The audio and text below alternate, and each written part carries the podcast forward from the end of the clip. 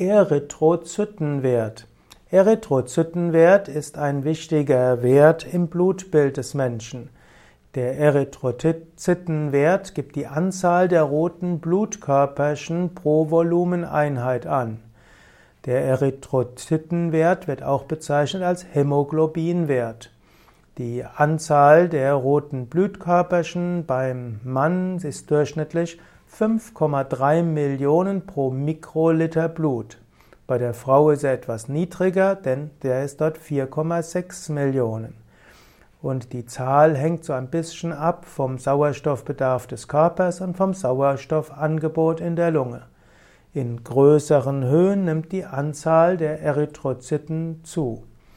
Die Erythrozyten sind die roten Blutkörperchen, die natürlich im Blut der, des Menschen und aller Wirbeltiere sehr wichtig sind. Die Erythrozyten werden im Knochenmark gebildet und sie enthalten das Hämoglobin, den Blutfarbstoff, welcher notwendig ist zum Transport von Sauerstoff im Blut.